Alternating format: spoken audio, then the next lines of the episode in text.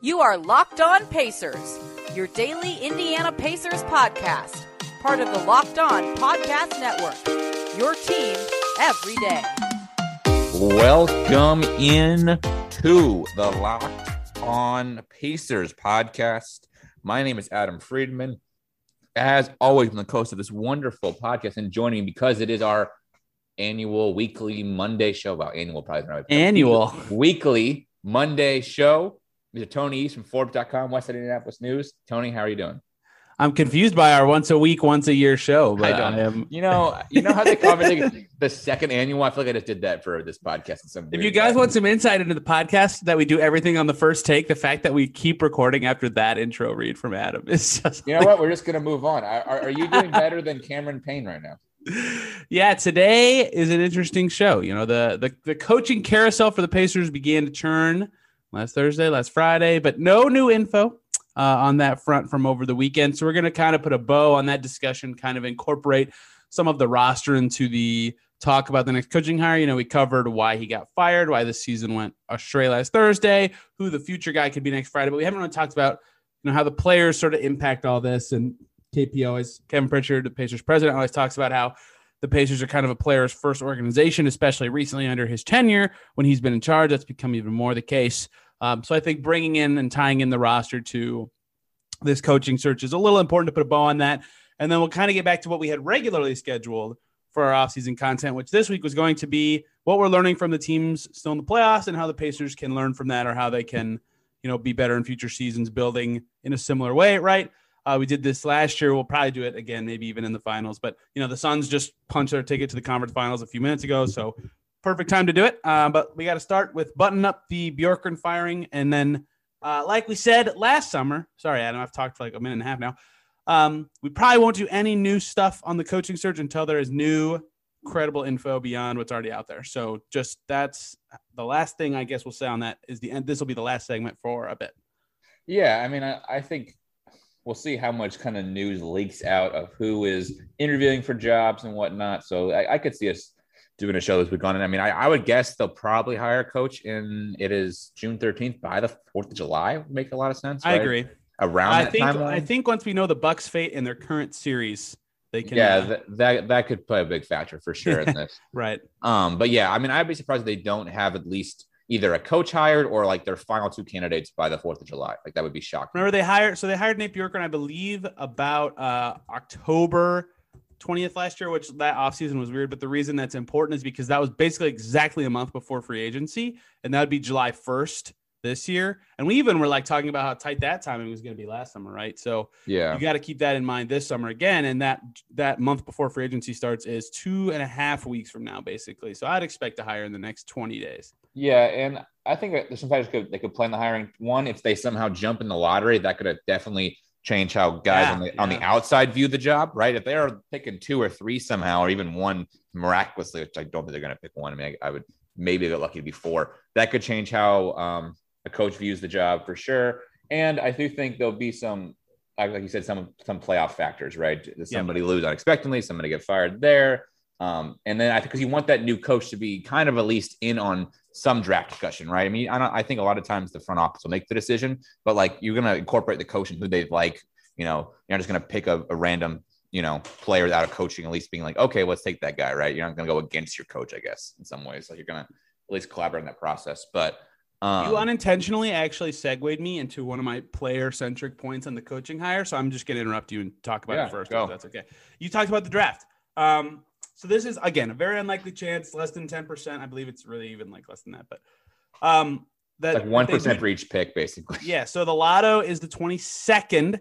I don't, if they hire a guy before then, whatever, like that's fine. If they like their guy, they like their guy. But like if they jump into the top four and they're getting one of Cade, Green, Suggs, or Evan Mobley, and I doubt they pick Mobley because they already have two centers. But anyway, that would be Like- a very pacer move. well, he's a stud. He's really good. Anyway, um, that might make you think about maybe you go a little bit more on the player development coaching skill, right? Like the Kenny Atkinson type of guy. Because a lot of your really good players like Caris and Domas and Miles, and now this really high pick and Oshae, they're 25 and young or 20 Caris is 26, 26 and younger, right? These are young guys grow and Kenny's already coached Caris. So these guys are growing into their their peak form. Maybe you don't want to stall time on their core. A lot of those guys only have two or three years left on their deal, but that is one of the player centric considerations to me. I again, that's a very unlikely chance, and I don't think it would change their their process on the hire very much. But maybe it's like if they if they have two candidates ranked very close, and one's a little better at the player development, and one's a little better at the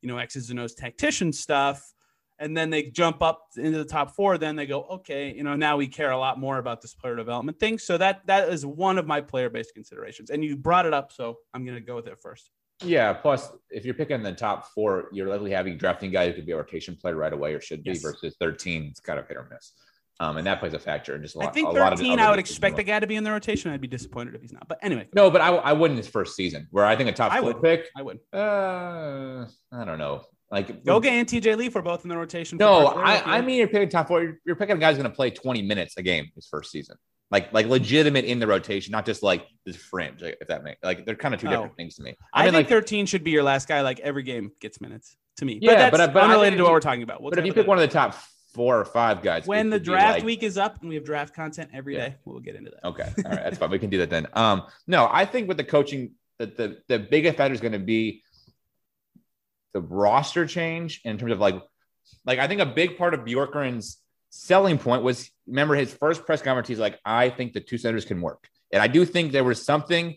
Uh, I'm sure a discussion between the front office and coaches about can we work with the two centers or not? Because that, that's the first thing of the Pacers team. That is the one area where you could talk about this team could be improving, could make a different move. It could kind of change the team's ceiling in some ways, right? And so I do wonder if they, as they bring in coaching candidates, if that becomes like the main topic, because frankly, they're kind of what how, how best way to say this is like they're not maximizing the $18 million contract on the two players, right? They're kind of getting half value for each instead of full value out of one, using the money elsewhere for somebody something else.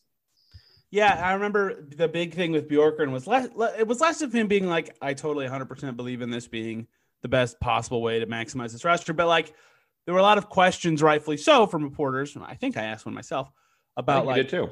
You got a lot about Bjorkgren, you got a lot out of a Serge Gasol front court, or I forget, they had another big on that. Valanciunas was there for a little bit. Um, can you apply that sort of stuff to your new team? And he's like, yeah. And you know, KP got asked that question when he, they were asking, we were asking him like, hey, you know, you're hiring a new coach. How much do you weigh in the two centers into that? And and you know, he talked about, oh, we think Nate's X's and O's brilliant. Like this dude is really smart. He wowed us in the in the room. And now that we're here, that all sounds kind of funny in retrospect. But yeah, you know, that that was important then, and I think it's substantially less important now because I think that the that you're right that there is going to likely be a change there. I I think it should be this offseason, but you know, at some point, whether it's this this offseason, the trade deadline next offseason, where this coach will oversee the next iteration of the Pacers that only has one of those centers. So it is important that that center weighs in on their opinion on both of those guys. Uh, and I think you're right that that is a big consideration roster wise. Yeah, I mean, I think the best way to look at this is: Would you rather have you pick either one of the centers, both centers, or one center and Bojan Bogdanovic right now? Yeah, it's Bojan's better. Well, okay. better fit, better fit. Right. What about somebody like um, Jerami Grant? How they've gotten Jerami Grant ever? Well, they could have signed him for agency, but they have the money theoretically. There's, I'm just saying, like, like there's guys with 18 million dollars. Somebody like Jerami Grant, they could have figure a way to get maybe Gallinari, even even Aaron Gordon. Some oh, like yeah, I guess that's what I mean. Like if things went perfect, yeah. No, no, but Bojan, I mean, like, Bojan is a little different because like they had the um, obvious easy means to sign him, right? He's yeah, I guess my point is like there's a, there's certainly a way to turn the 18 million dollar contract of one of the centers into a player. Let's say making that somewhere else. Like Aaron Gordon, there was a trade there. I mean, maybe it's too much to you to give a first, whatever, and that would have been a big big sticking point. But like there's ways to turn the $18 million one center into another player of that same value. And that's where you look at it like buddy like Jerami Grant, Aaron Gordon, even Gallinari, where like I think it's just such a better fit that it kind of actually makes your team just better because you're not misplaying one of the players. I think after the playoff series, I just saw Aaron Gordon. I'm not sure about the better fit. yeah, that's that. That's I do fair. think Grant and and Bojan would be better fits. But I mean, I think Aaron Gordon. One thing I, that makes him a better fit is that he is a decent enough perimeter defender. Although he's a great perimeter defender, right? Great. So like like you can play like let's say let's say you got this is this is this is GM decisions, not coaching decisions, though. You know no, I mean? but I, but I, what I will say is I think when you talk about the coach, the one way to to improve the team from let's say I say well from two years ago to, to this year, right? Because the goal the goal is to get back to where they were two years ago, but really go above that, right? The goal Above wasn't it, Yep. right. There's not really like if they got back, it would be fine, but it'd be like whatever. That's right. The goal is to get above it, and the way to get above it is probably how do you maximize? Let's call it the four spot better than it's being maximized today, and that's Yes. and that's Yes. where and, and that's There where you go. improves. That I like a lot more than talking about how they could have Jerami Grant. But No, no, I'm not talking. I didn't mean a certain player. I just meant like, in in theoretically, you'd rather have the more traditional four making the same kind of money than the, what you have right now. I, Jeremy I'm in charge. And Yeah, no one I should mean- ever, no one should ever put any stock in my opinion. I'm hiring the coach who was like, "Yeah, this Oshae Brissett dude's really good. I want to play him a bunch." Yeah, that's also fair. I'm just, I was just Jerami Grant is a placeholder, like a level, is what I mean. Like Yeah, for what what you would want to accept at that spot, because like you you could figure out a way to get a guy for 18 19 million dollars that could play full what- for you. Remember when they signed Bojan in 2017, and there was a lot of talk of like, "Oh, he's a holdover till GR3 gets healthy," blah blah blah. And now it's now it's four years later, and we're like, "This is the biggest mistake of Kevin Pritchard's tenure." that he let this Is it the, uh, it's one of them. It certainly is a big flashpoint because that he is Bojan's a legitimate like defense. biggest roster mistake? Obviously, the Bjorkgren hire is going to be his biggest mistake. Ooh, is it the biggest roster mistake? That's a really good. That or drafting TJ probably. That's a different podcast, but um, Oh yeah, that is. I mean, it's a really critical podcast. that'd be fun. that would be very critical. We'd have to we'd have to balance it out with like the best moves and worst. well, because he's made some really savvy moves too. I mean, Yeah. TJ Warren comes to mind right away. Warren, the Dipo trade, even, and then the Oh, the ensuing Dipo trade. Both Yeah. Dipo trades, yeah. All right, I had another roster consideration. This uh, calling back to his press conference about letting Bjorkgren go, which I thought was interesting. You know, we learned we. I, I think it's interesting the way the Pacers towed the line, the line um, between like making their own decision and their roster consultation stuff because you know that he said they interviewed between like 15 and 20 guys. By the way i said last week they interviewed 50 guys. I listened to the interview again. They he said they interviewed 15 to 20 guys and had 50 pages of notes and i got my numbers confused on all those people. But anyway they interviewed all these people and he called it the kevin bacon slash gregg popovich six degrees of separation right where like everybody in the nba you could get back to any coach or any other player through however many degrees of separation right so like for every candidate they were serious about they had someone on the Pacers roster they could talk to about that guy to get to it, right? Whether it was Warren with Bjorkgren or D'Antoni's had a couple of these guys play for him, blah, blah, blah. You could get to that discussion with your roster. So that's part of it is they have these conversations with the roster. But he also said, I think he mentioned it was Brogdon. I'm almost positive he said it was Brogdon. That at one point was like in the hiring process, was like, I trust you guys to make the right decision. You know what I mean? So I I, I think it the with the roster, the consideration of balance of you know, fi- hiring the guy you think makes the most sense, but also consulting them, I think a little bit more potentially along the way. Like if Brogdon's that hands off, that's interesting to me. Whereas like I maybe would ask for a little more input, even if guys don't have personal experience with the guy. You know, the Kevin Pritchard did also say like, you know, we have our own goals that the, the players necessarily don't like think about. But um, I think the right amount of consultation with players is key, and that's where the roster can come into play. Maybe, like he mentioned, needing more of a leader. Maybe someone steps up more and says, like, I think this guy would be really good for us, right? We've already seen Damian Lillard publicly leaking his favorite candidates. That would be a terrible thing for to happen to the Pacers, but like some sort of ceding of control from players of like this guy we think makes sense for us, I think would be very interesting and helpful in this process. Yeah, I think the problem is the Pacers. They have too many guys who are kind of like all the same level, right? I mean, yeah, like yeah. right, like they don't have a super duper star who's like a stat, like the guy, right? Like And even Vic, after he wasn't that star anymore, was still the guy for a little bit, like yeah, like I could make a case, nominally. I can make a case that Sabonis, Brogdon, Caris, and TJ, each one of us is the best player on the team. Like I can make Yeah, on the- absolutely. and every on- fourth game, one a, a different one of them. exactly right. Like n- like Sabonis has the All Star games, but he's not like he's part of that is because he's a center and there's just not that deep of a position anymore in the league in terms of like top on like on the top or outside the top like three. Um, Well, yeah. the, those positions don't really matter for us anymore. But anyway, yeah, but I well I guess I feel like in the when it comes down to the right, he's chosen by coaches, so I feel like they do pick center. I don't know, maybe they don't. Who knows? anyway, anyways, anyways, um, yeah, I I agree with though. It would be nice to get some content with just some of the players, but I guess you got to figure out. I mean, those four are just names, and then you're leaving Turner out of that because you're going to trade him. I mean, that's that's the tough part. no, every, I'd, everybody, every single player. just just cut. Yeah, I mean, I'm, it wouldn't be bad. you never And know who's going to be back and who's not, right? You never know. Yeah, and I think it's always good to Excuse just get get players' opinions. Um, but you have to Oh, be you- absolutely. you have and I'm not ca- saying they didn't last summer. He said they did for sure. Warren even just- said that they talked to him about Bjorkgren, right? Like I know that that's stuff that they did, Yeah, but you know I don't know what level that was, and I think that that he mentioned Brogdon's quote was interesting, and how he mentioned like like I think it was something to the effect of like we ask a lot of like how hard did this guy push you, or like how much did he push you to to be the best you can be, and like they have their own views about like what the perfect level of that is for their team that might not necessarily match what a player thinks. They might have you know stuff like that. you, that you have to be careful because you do. You do. if the player gives an opinion and then you disregard it, then you end up in a situation to the NFL like Deshaun Watson, right? They told him he could hi- he would be part of the head coaching hire, and they just ignored him. Right, And that's like, right. and if then you piss off a guy, who doesn't then we won't be here anymore. I mean, and you really can't afford that right now. Yeah. So that's another roster consideration. But as for playing style, you know, there's so many things the Pacers were bad at this year that like there's so I don't know that necessarily like I would the roster saying like I think this guy can make us play this way. That'd be the best. Like, yeah, I, like we just said, I think you take into consideration what players want and stuff, but like play style wise, I don't think there's much that I would take from the roster. So I think a lot of it is just about relationships and and team opinions, like you said with Turbonis, and I guess their their player development track record, if that ends up mattering. But yeah, it's going to be interesting to see the the roster stuff, how it how it conflates with the coaching hire. Yeah, I I do agree. Um, all right, you want to move on from coaching and talk about what we've learned from this playoff so far? I want to throw one more thing in this first Okay. segment that is totally unrelated to the Pacers. Okay. My sister and brother-in-law had a baby this weekend. Oh, Uh, so congratulations. So they sometimes Patrick sometimes listens to the show. So if he is Patrick, congratulations. Uh, hope you guys are doing great still. Can't wait to meet him.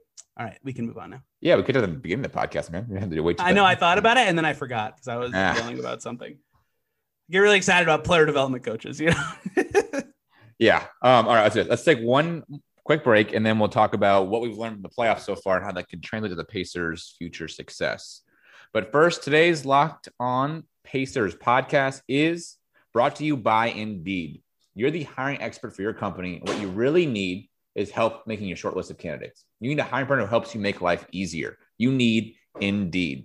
Indeed is the job set that makes hiring as easy as one, two, three post, screen, inter- and interview, all on Indeed. Your quality trusted candidates where, whose resumes are on Indeed match your job description faster. Only pay for candidates that meet must-have qualifications and schedule complete video interviews in your Indeed dashboard. Indeed is connecting with and hiring the right talent fast and easy. With tools like Indeed Instant Match giving you quality candidates whose resumes on Indeed fit your job description immediately, and Indeed skill test on, that on average reduces hiring time by 27%.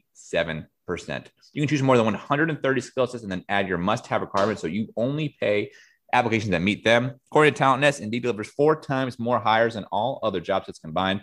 And if you're hiring, you need Indeed. Get started right now. The $75 sponsored job credit to upgrade your post at Indeed.com slash locked. That's $75 credit and Indeed.com slash L-O-C-K-E-D. Indeed.com slash locked. Offer valid June 30th. Terms and condition apply. And we are also brought to you by our wonderful friends over at Built Bar. Built Bar is this amazing protein bar company that makes nine delicious flavors plus a ton of limited time flavors. Built Bar is a awesome protein bar company. I mean, we've tried them all on this podcast. We, we think most of them are great, if not all of them are great. Um, our favorite ones, obviously, are the peanut butter brownie ones, which is 180 calories, 18 grams of protein, five grams of net carbs. They're just great tasting. They're great for trying to like indulge in a snack or if somebody's trying to lose or maintain weight. They're just a great kind of thing. I personally enjoy eating one of these kind of my mid-afternoon snack right between lunch, between dinner, need a little something. And Built Bar is the best thing for that. And you go to builtbar.com right now. Promo code LOCKED15, L-O-C-K-E-D 1 5. You get 15% off your first order. Promo code LOCKED15 for 15% off at builtbar.com. All right, Tony, have you made a list of things that you learned from the playoffs so far, or you just want to kind of riff? Uh, a little bit of both. All right, you lead off because I, I I have like a semi list, but it's not really written down. It's just kind of sitting in my head. Well, the big one I want to save for the end because it's sort of a segue into our week of topics, which is interesting. We have a thematic week, um, but I think we're seeing some sort of like it's a. This is not something that the Pacers can take from. This is just a playoff theme I wanted to talk about. Like the the new age of the NBA, kind of butting heads with like the old heads, has been really fun for me. Like Kevin Durant versus Giannis, or like, oh look, Devin Booker's taking over, but also Chris Paul's dominating at the same time, like Donovan Mitchell's dominating versus like Paul George and Kawhi. I think that's all been really fun, and it's really fun to see like the changing of the NBA guards, like the last stand for a lot of these vets. So maybe the Pacers need a stud young guy, but uh, that that's just a general thing that I had written down for my first one. Yeah, it is kind of we're in. Well, we're in the kind of this weird moment because Chris Paul, right, is the old guard, but also with a bunch of new Uh, guards. KD kind of too. He's like 34 now, right? KD's 30. You sure Kevin around 34? Uh, I don't feel too bad. 32. Yeah, I was, I was thinking 32. Close enough. uh, there is a difference, I guess. I mean, there's He turns of 33 in like two months, so I don't. okay. Chris Paul's 38, right, or close to it. 37. Gonna be Yeah, he's 38 this year. well. God, look at us He's just trying to figure out guys' age. I know this is not something I thought I need to know for this. He is Chris Paul 36. 36, just turned 36. So I'm actually 36. wrong on his age too. Anyways, yeah, it is it is interesting to see because right, you've got kind of what is Durant versus Giannis, are kind of like obviously old guard, kind of new new guard. You had the Le, the LeBron kind of Devin Booker, DeAndre Ayton's kind of new guard, and then you So kind of getting like- that wet, you know, out east too. Embiid, ver- Embiid and Trey, right? They're hanging Yeah. in there. So if I wanted to apply this to the Pacers, I would say they either need like a stud old dude or uh, a great young dude to like get to the level of the teams that are still in it because these are the teams that are right. They want to win around. They've said they wanted it around. So let's look at the teams that did win around. What did they do well?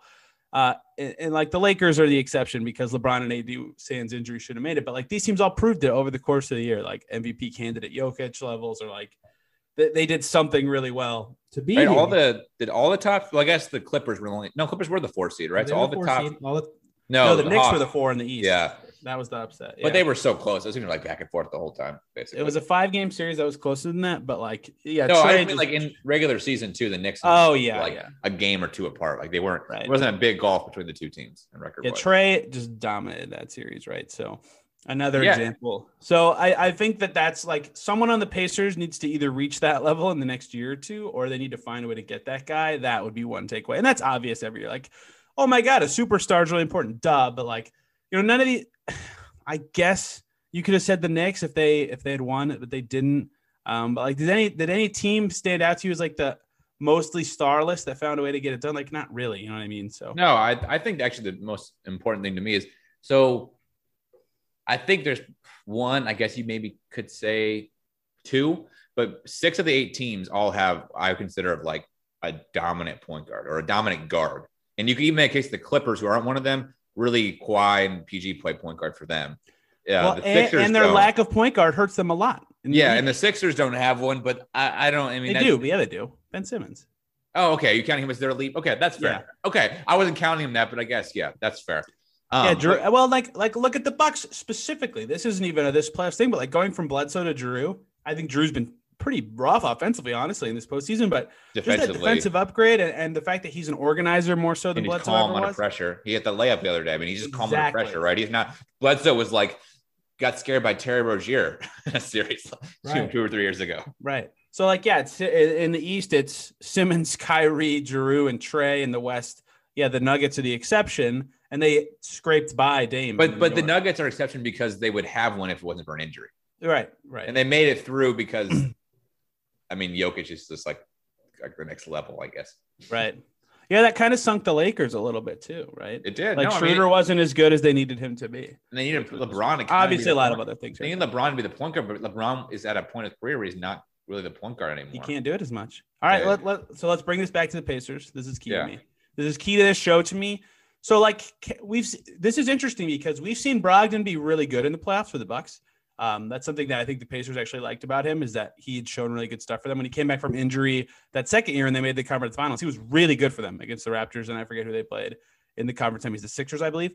Um, Yeah. he was really good for them that year, right? So that was really appealing, but he wasn't playing the like huge heavy point guard role. That, not heavy anymore. Not that Caris is here, but he wasn't playing as a ball dominant of a role with them as he was with the Pacers, and then he wasn't as good in the playoffs in that Heat series. Granted, nobody was really very good. I for don't the think Pacers. anybody was good. Yeah. Nobody was like up to their standard, right? The Heat did a fantastic job taking the Pacers completely out of the game. But yeah, if can Brogdon be that guy? I don't know. Caris was good in his only playoffs with the Nets, or did they make two? They were in the bubble playoffs. Was he in two for them?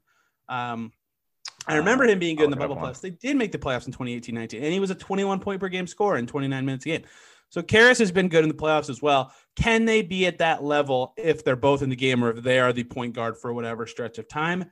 I like we've seen Brogdon be good, but not in this role. We've seen Caris be good, but again, in a little less of this kind of role. So I don't really know is the answer, but they have both stepped up in the playoffs in the past. Yeah. Caris is interesting to me. I mean, I I, I guess I don't know where really good. His stats are awesome. Well, I guess to me is like I, I I don't know where his where his ceiling's at right now. Right, he's 26.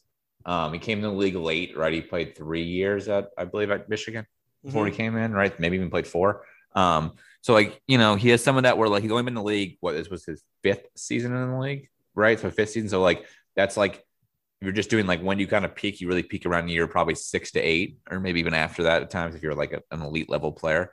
Um, so like could he get to that that kind of level? I mean, scoring wise, he has flashes of it for sure. I mean, he's not quite at like I would say like Trey Young, obviously scoring level, but no. he has flashes of being no, but he has flashes of being a guy who could put up 25, 30 in a playoff game. But here, here's what I was gonna say. A couple though, big like, threes. Like he can be as good as like Mike Conley or Jrue. I think. I was gonna say Jrue Holiday would be my he could be as good as that. Not as good defensively at all. Like I'm not gonna even pretend to no, compare. but Brogdon could to be the defensive part of that. And eh, not quite as good, but Brogdon can be good defensively. I agree with you. Yeah, like Conley's been really good for the Jazz offensively this season, and I don't think I think Caris can get pretty close to that. Um, so maybe in tandem they can get there, but yeah, that that's a concern for me too. Like lead ball handling has been really impressive for a lot of teams this season. Yeah. Okay. Let's do one. One. You got one more, and then we'll take another break. Yes, I got one more. Um, I think we're seeing uh, like a very solid depth step up for these really good teams, and hell of luck has been a factor. I want to. That's my last one that we'll get to next segment, but like the Suns' depth has been incredible. Like Sarr just playing really good. Cam Payne is playing really good. Cam Johnson's playing really good for them off the bench. Then you go to the Jazz, you see guys like Favors playing really well off the bench. Ingles when he came to Clarkson, right? Like these guys all have suit guys who are really capable of playing the system off the bench and and, and running what they do really well. Uh, in the East, guys like Shake. Well, Shake hasn't played that much for the for the Sixers, but the Sixers second unit, uh, Korkmaz had a really fantastic game three for them against the Hawks recently. Right, Dwight Howard's been good for them off the bench. Uh, the Nets really are the only team that's bench hasn't really stepped up. And look at this suddenly. Well, they, they did in the first two games where the Bucks kind of sucked the first two on the bench and they flipped. They were awful. they flipped the last. Well, they flipped the last two. It's yeah, uh, Bryn Forbes has been good in this playoff run for the Bucks. Pat Connaughton's been okay, I guess like uh, the the Hawks bench has been good for them. Uh, yeah, the Clippers depth is killing them. They don't have good. the Clippers depth. depth. is killing them, killing them.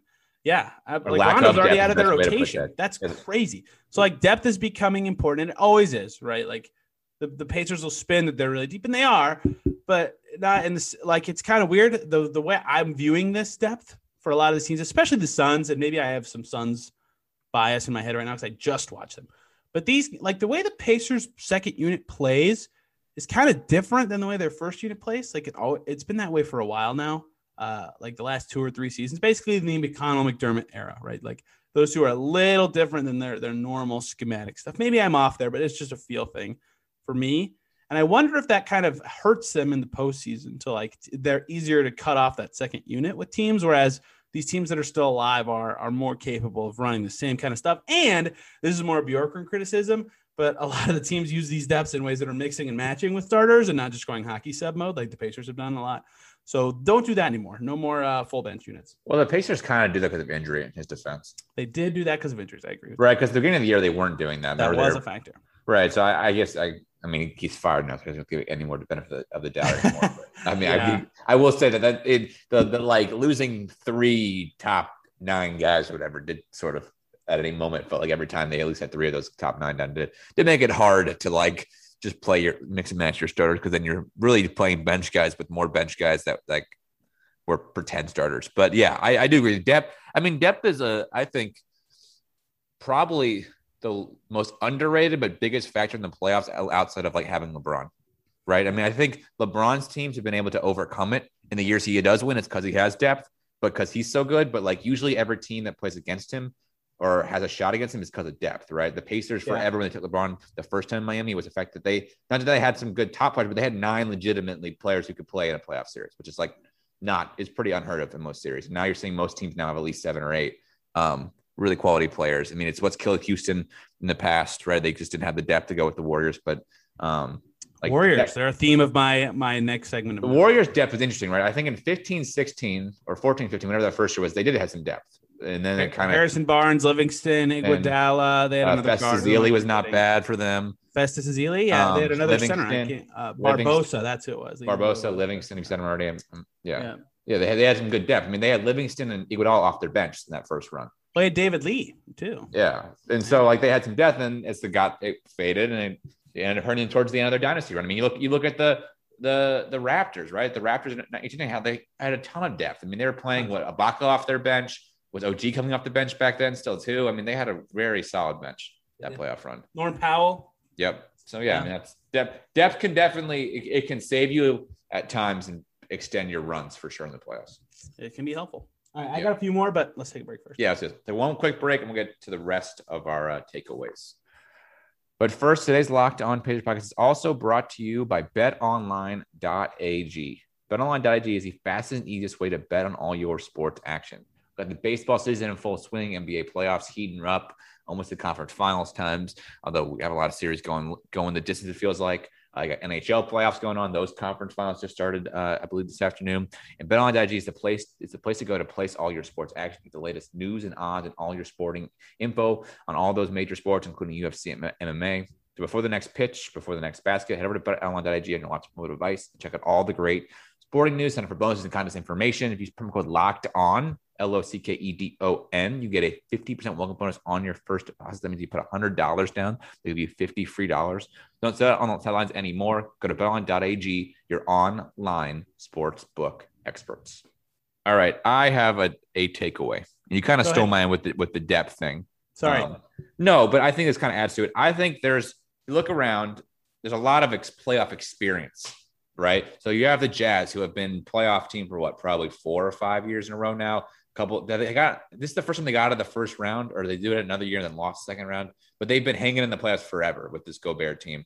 Um, you know, even going back, I think they basically made a similar transition from the Hayward era to the Gobert Mitchell era can make the playoffs. Um, the Suns last year got a ton of experience in the bubble. Know, they didn't make the playoffs. That was clearly huge for that team's development. Um, look at the East, right? Philly's been hanging around at the second round year after year. Milwaukee, same way. The Nets have obviously like experience among their top players. There's just something about guys who have been in the playoffs and for a lot of for a lot of for a long time and many years in a row that uh, helps propel you further each year because you have you can kind of you can stand up to the moment, I guess. So I'm glad you explained it the way you did because I think that playoff experience is more an organizational thing than a player thing. Because like I think there was some fair. there was some lazy pre postseason analysis about like can Devin Booker be good in the postseason because he's never done this before and blah blah blah. Like I don't know if Devin Booker can be good in the playoffs, but I don't want Chris to like Paul can. like if he played bad, I'm not going to be like, oh, it's because he's never played in the playoffs before. Like suddenly they have Monty Williams and Chris Monty Williams has done a ton in the po- postseason in his career via assistant coaching and coaching, and they have Chris Paul now. They have other Chris Jae Paul. Crowder. man, that, that team personifies Chris Paul. As Jae Crowder was in the finals last year. Last year, right? So like, I think it's it's like an organizational thing, and like you you can get that from other guys. You know, like players talk about championship experience in organizations. Like it's definitely a thing, but I think it's dumb to ascribe it for like a reason for struggles or successes for players. But I think for organizations, you're definitely seeing that. Um, so the Pacers have a lot of guys with that experience, but very few that have gotten through around. So uh, finding that balance going forward will be interesting. Yeah, I mean, I think too the Nets, right? They were in the playoffs before they got cut. Uh, Well, okay, and. Nash and D'Antoni and Yeah, I mean, Amare yeah. and Kevin Durant and Kyrie, and you. Go I just on think that to me, the Jazz are like the best example of this, just because they're a team that has been consistently in the playoffs over and over again, and it. It, things have finally broken their way this year. I mean, it, it just felt like they like they slowly built their team up over time, right? They had the Gobert piece for a while. They got Mitchell to pop, and then they added Ingles, kind of kept developing, and then they added Bojan, and they added Mike Conley, and they kind of just like slowly built the team into like the kind of juggernaut it is right now. yeah, yeah, that's an interesting one. Um, this one's sort of related. This one is kind of something that happened last year, and it's also related to depth. Depth, but we're also kind of seeing like the post Warriorsing of NBA teams, right? Yeah, yeah. And I this know- is related I, to our big. I know where you're going. I know where well, you're going.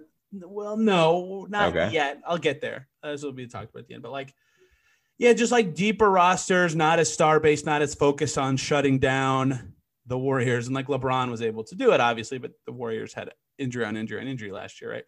So just the the way that teams are structured now with more depth, I think, is related to the Warriors thing. And then as a step further from that, how much health is important in the postseason. We saw the Warriors dynasty basically end because of health, and now we're seeing like the Suns have been the healthiest team. They're already in the conference finals. The Jazz, uh, Conley's been hurt, and that's hurt them. Right, the Clippers have Serge Ibaka's been hurt. Beverley was hurt for a while. That's hurt them. Uh, Embiid was hurt. That caused them to lose a game to the the Wizards and maybe even the Hawks, even though he played in that game. Uh, the Nets obviously getting smoked by injuries, and that's keeping the Bucks alive. Right, they the Bucks look terrible when the Nets were a little more healthy. So health always is important in the playoffs. We always talk about how like you well, always bring this up more than I do, but you're absolutely right about it every time. It's like you build the team, you get to the postseason, then suddenly one thing breaks your way, and boom, like you're there. You're where you well, like look, look, look, look at the uh the Mavs, right? Luka clearly got was hurt around game what four? Yeah, right, yeah, and that clearly changed the series. Yep. Um, yeah, I think the Clippers might have won that anyway, but yes, to say it didn't have an impact would be stupid, right? What, am so, I wrong? The Mavs were up in Game Three, then he got hurt. I'm trying to think, right? Weren't they up like first quarter, maybe up ten? No, he... I think he got hurt in Game Four. Okay, but maybe they were up in that anyway. game. Anyway, you know, would that would have kind of like if they had won that game, it might have actually like kind of been uh, too that's possible overcome kind of thing. That is certainly possible.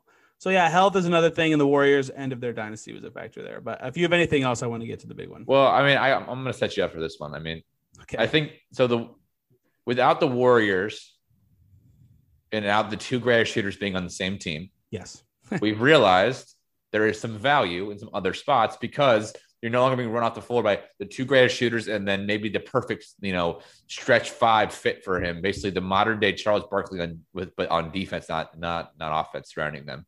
Um, and that's set up this era where like maybe a certain position is more valuable.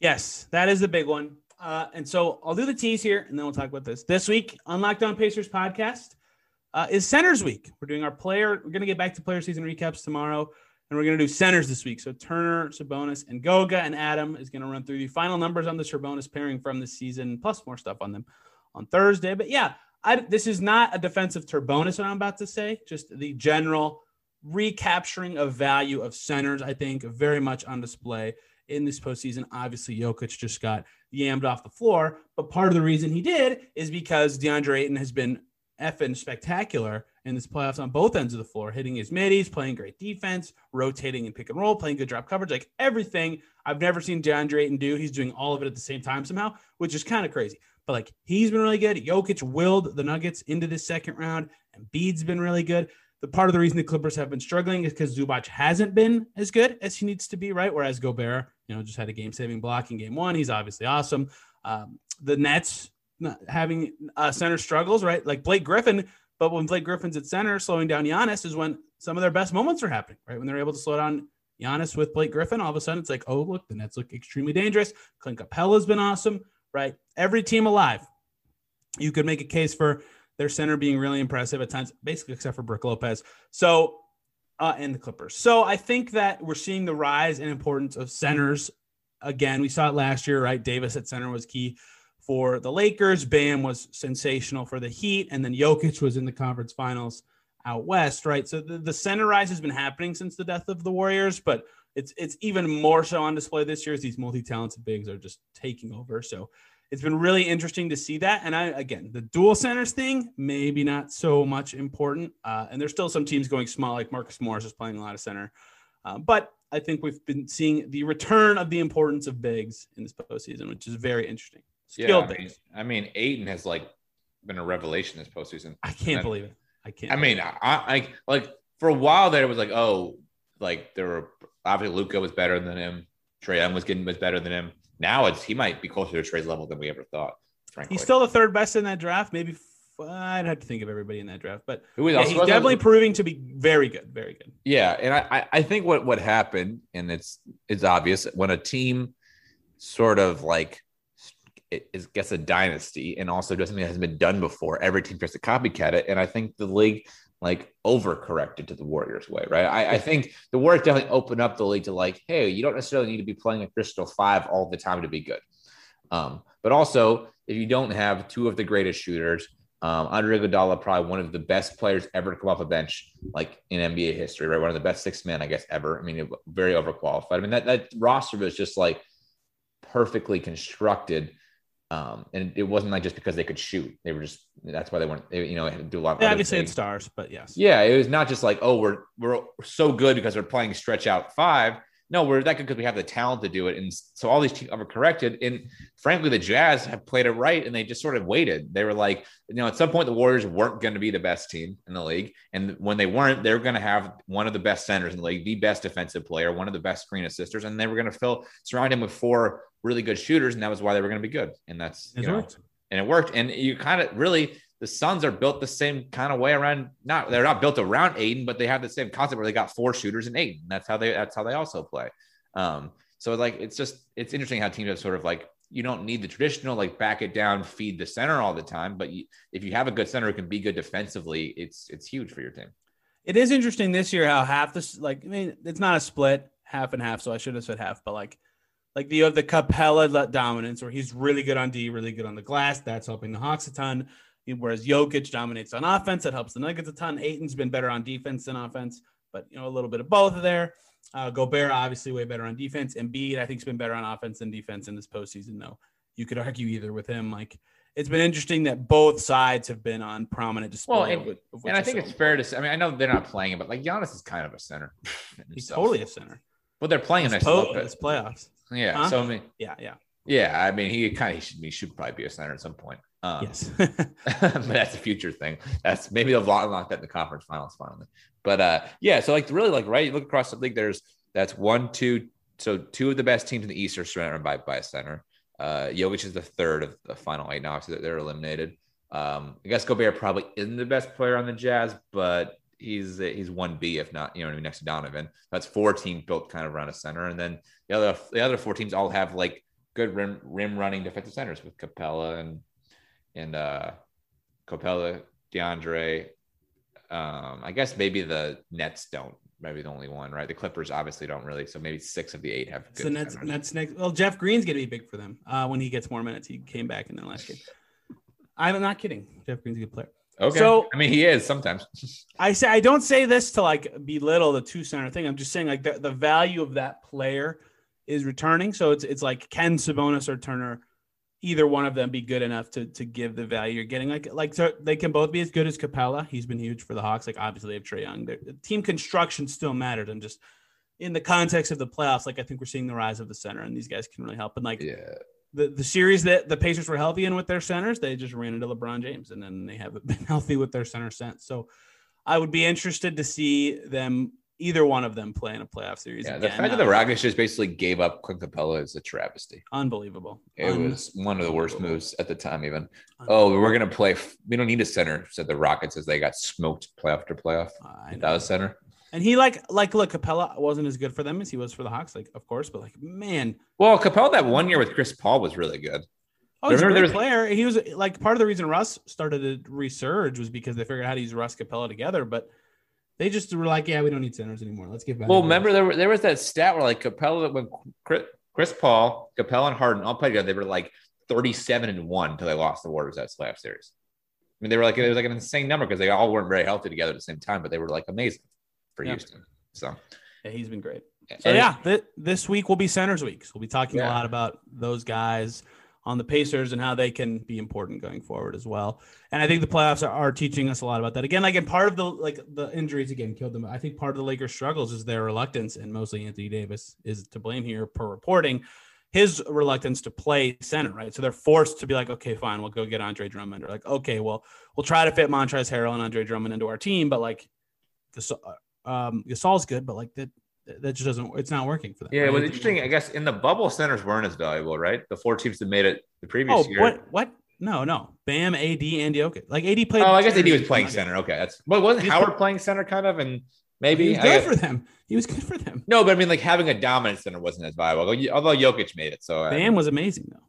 yeah, And but even I think- Theis was good for the Celtics. Yeah, but I guess the Celtics, the Lakers, eh, or probably I guess they both were made it there without like having this like amazing center. I guess. Yeah, a little less so. Yes, Yeah, less so than this year. Yeah.